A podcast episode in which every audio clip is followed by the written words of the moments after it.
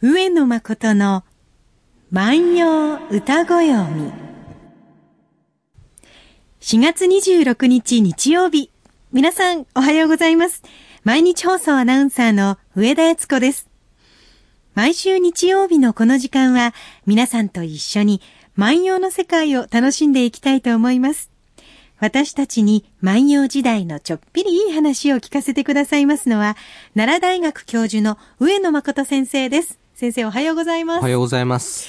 さあ、いよいよゴールデンウィークが間近になりました。そうですね。4月走ってこられた先生ですから。いや、もうゆっくりしたいというところなんですけど、ねなかなかね、えーその後の締め切りのことを考えると、なかなか、あの、ゆっくりもできないんですが、ええただね、えっと、今年はですね、はいえーまあ皆さん方、あーその定額給付金もありますね。それ送られてきました。送られてきましたでしょ、ええまだお金は届いてませんが。うん。うちは。で、ええあとこれ、それもあるし、はいえーこの高速道路の料金もですね、ええまあ安くなりますので、はいえー旅行に出かけたいなという方もいらっしゃるでしょうし、そうね。なんか海外旅行もそんなに大きな落ち込みではないということですので、うん旅行にサー料が一時と比べるとね、少し下がりましたから。下がったんですかね？そこを狙っていく方も多いかもしれませんね。まあ、あの、旅行してですね、ええその見聞を広めるということはですね、ええまあ私は、あの、将来に対する投資の一つだと思ってるんですよね。いろんなようなものを見ることによって、それが何かにつながることがありますので、ん。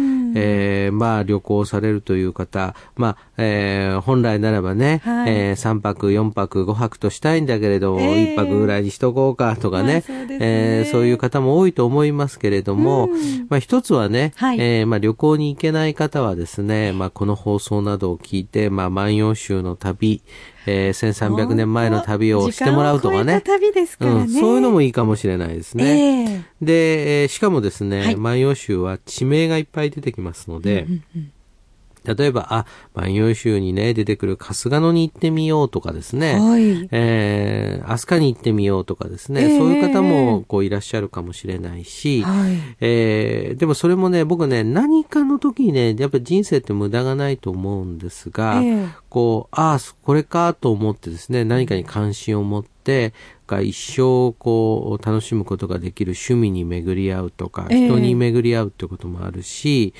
ーそういうものをふに触れることによって人生観変わるってこともあるし、やっぱりこう旅っていうのはその人のこう財産になっていくと思うんですね。うんところがですね、ええ万葉集のこう、旅の歌を見ますと、はい。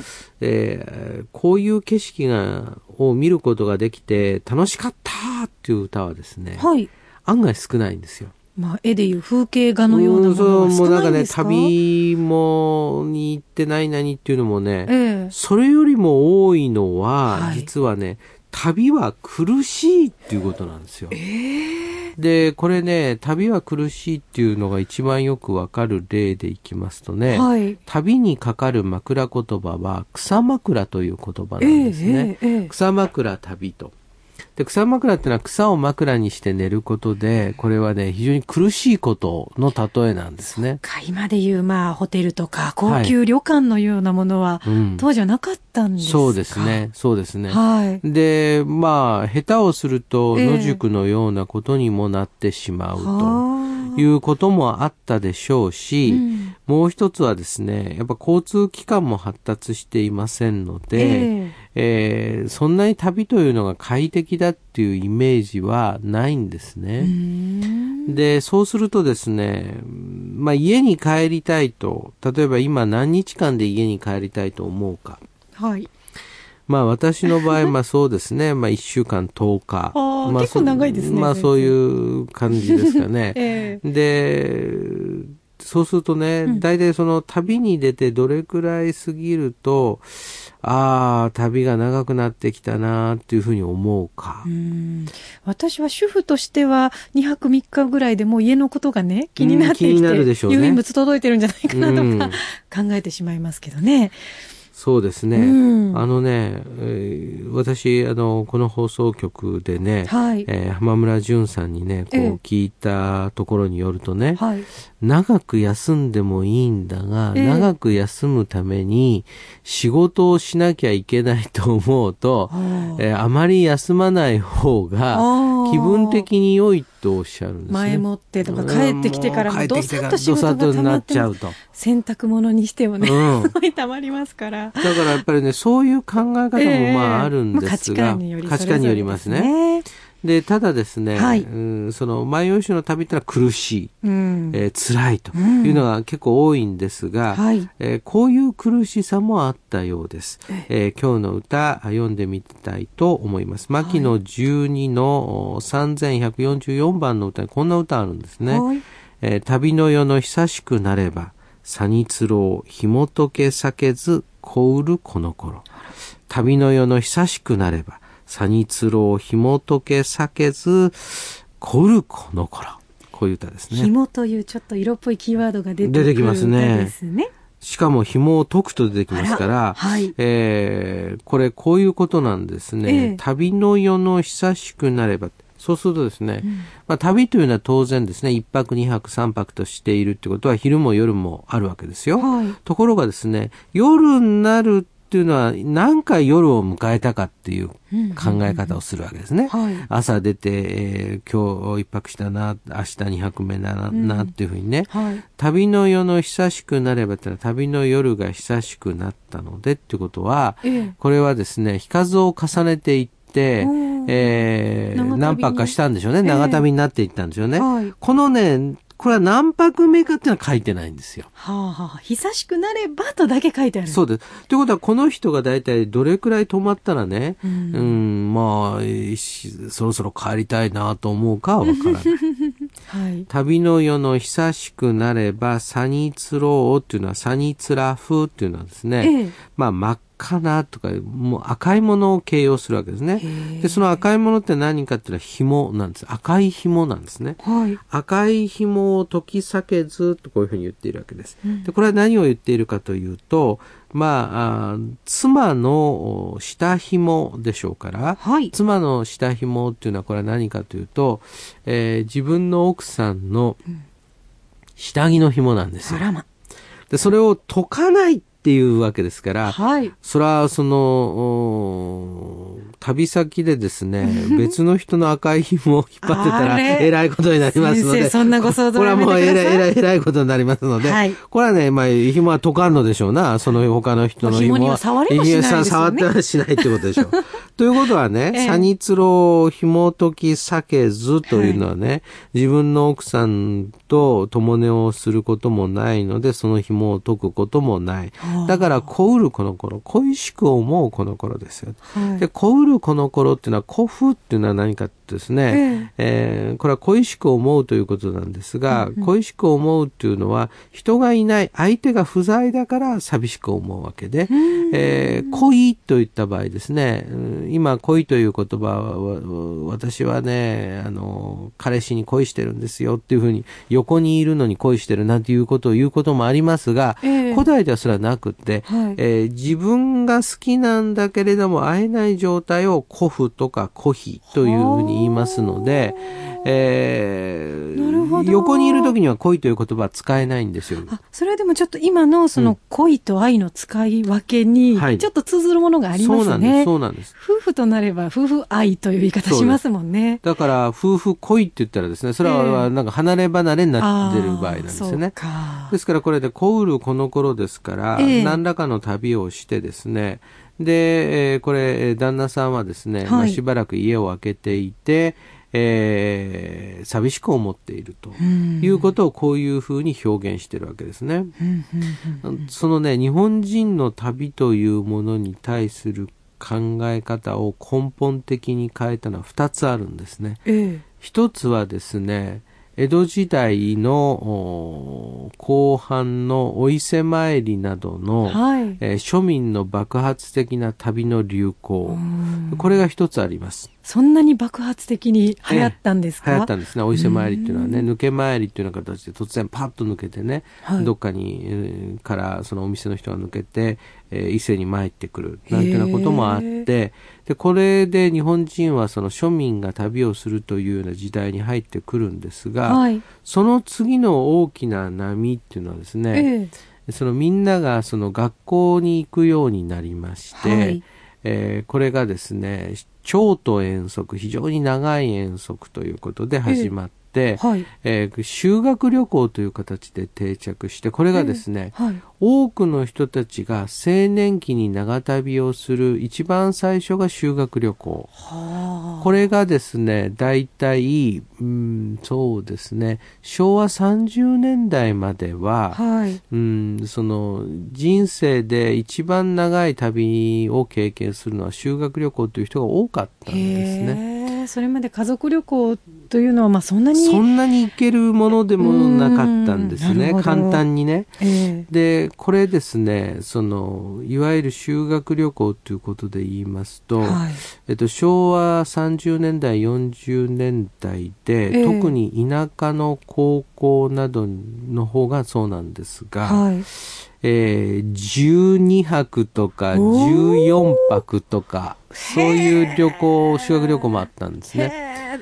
私たちの時、2泊3日とか、長くても高校の時で3泊4泊、どっちかだったようなえっと、気がします、僕がね、4泊5日だったと思うんですが、ええで、しかもですね、はい。えー当時は、えっと、男性、女性、女子校、男子校と、はい。男子クラス、女子クラスといった場合、えええっと、女性のクラスの方が、はいあの、泊数が多かったんです。へえ、別々に行くんですか？別々に行って、泊数が長かったんです。でこれはね、えええっと、どういう理由があったかと言いますと、はい。えっと、女の人が高校を卒業して、もう20代前半で結婚をしてしまうと、うんその後長期に家を空けることができないので、ああの、その時に旅行をさせてあげようということがあったので、えー男子クラスよりも、あの、泊数が長かったんですはね。あそういう時代があったんですね。多くのところを今のうちに見ておきなさいとそうです、いうこそうです、とですかそうです。。で、これ考えるとね、やっぱもう、本当に覚醒の感がありましてね。本当ですね。その、本当に今我々自由にね、あの、旅行ができる時代に入っていったわけですね。ですね。うん今、あの、我が家では今年のゴールデンウィーク何も旅行の予定がなくてですね、一、年そういう年があるだけで、もうどこへも作れ、連れて行ってくれないなんていうぐらいに思ってるんですが、うん罰当たりなことですね。いや、それはもう大変なね、ねえあの、ことで、やっぱりね、なんだかんだ言いながら我々やっぱりね、あの、戦後、あの、時代は豊かになっていっていますのであの、自由に旅行できる。ただし、い逆にですね、はい。自由に旅行できる時代であるがゆえに、うんその短い旅行が増えたとも言えますね。はいはいはいすぐ行けてしまう。うんえー例えば、うその、我々がですね、そうですね、え10代の頃って言ったらですね、はい。えー仕事で例えば東京に1週間仕事に行っているなんていうのは結構ざらにあったことなんですが、今はですね、東京だと日帰りにな,、はいなってしまいますので、ねあの関西からですとね、ええそういうようなうんことを考えると、やっぱり旅行に対する考え方が変わっていく。はい。で一方でですね、えーその旅というものがその楽しみであるという部分よりも苦しい部分の方が大きかったということはですね、ええ旅の世の久しくなればっていう感覚ね。はい。うんこれもね、夜になると寂しくを感じられる。同じね、同じね、はい。こう、24時間朝昼晩と過ごしているのだが、はい。夜になるとその、やっぱり人恋しくなって、えーセンチメンタルになって。で、私ね、これ、まあ我々のその大先輩のはい先生たち、えええーから話を聞いたんですけどね、はい。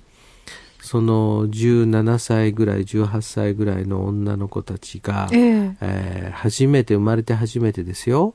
その修学旅行で、えー10泊、12泊、13泊とすると。うんそうすると親戚中がお選別を持ってきへて、ーそれを持って、えー修学旅行に行くと。で、途中でね、はい。えーその、おその女の子の一部がね、はい。えーホームシックになっちゃって。で、旅館で、その、泣いているのを慰めながら、えー修学旅行を続けた、なんていうようなねもうちょ。っとだから。もうちょっとだからなんていうようなね。そういう話を私聞いたときにね、はい。いや、これは旅に対する感覚は変わったわいなと思って、うん今度逆にね、そういう目でまた万葉集を読み出すとね、はい。この女の人が旅をする例っていうのはものすごく少ないですね。もう例えば、ぬかたの大君とか西明天皇とかね。もう名のある方々ね。名のある方々でえーしかなくって、それが一つとね、大体奈良から、何は、えー今あ、近鉄電車に乗れば30分はかかりませんが、はい。それでもですね、えー古代においては生駒を越えていきますので、1日かかるわけですが、最短でも1日歩かなきゃいけないんですがずっ、と歩きっぱなしですよね。歩きっぱなしの1日になるわけですが、はい。そうするとね、やっぱ何はでもですね、大変な旅という感覚があるので、まして言わんやですよ。これね、その東国の先森たちが、はい。えー東国で集められて、何話にはみんなで歩いてって、何話からおそらく船に乗ったりして、うん筑紫に行くと。これね、あ武蔵の国からね、はい。その九州まで行くっていうのは、まあ、どれだけ大変なことだったか。じゃあもういつ帰るとかいうのは決められないようなことなんですね。行きがけにはね、ええ。髪が黒かったけれども、帰りがけには髪が白くなったなんて言うんですから、大変なね、旅だったと思う。だからそういうことで言うと、はいうん古代の人の旅は、い例えば国内旅行であったとしても、感覚から行くとね、ええ。今、例えば、そうですね、ブラジル、我々から見て地球の裏側とか反対側とか言うけども、そんなことはないんで、んもうもっとですね、遠い感じがしたでしょうね。旅行本もないでしょうしね。うんしかもね、え私、やっぱりこういう感覚で旅してたのかなとわかるんですけどね、県白木詩人、天平八年の人たちですけどね、はい。家族にはね、俺秋に帰るからって言ってるんですよ。ところがね、秋になってもまだね、あの、目的地にたどり着けないっていう歌があるんですよ。えー往復するはずだったのが、そうそうそうまだ片道も行ってない。片道も行ってない。えーで、これいう感覚で言うとね、今我々、例えば、い例えば一日旅程が伸びるだけでもね、ええ大変なのにね、新幹線1時間遅くなるだけでなんてことって言ってますからね。そんなこと考えながらね、ええちょっとね、旅の根弱を考えながらこの歌聴いてください。旅の世の久しくなれば、さにつろう、紐解け避けず、小うるこの頃。旅の夜も日数を重ねて長くなった。真っ赤な紐を解き放たずに、ただ恋しく思うだけ。今日は、牧野12、3144番の歌をご紹介しました。さあ皆さんね、いろんな旅を計画されている方も多いと思いますが、ぜひ、今、だからこそそうやって旅を味わえるということをもう一度ね、思われて、ぜひ楽しんでいただきたいと思います。また感想など番組宛てにぜひお寄せになってください。宛先です。郵便番号8304毎日放送ラジオ上野誠の万葉歌子読みの係までです。メールアドレスは歌子読みアットマーク mbs1179.com です。たくさんのメッセージをお待ちしております。それではまた来週お会いしましょう。さよなら。さよなら。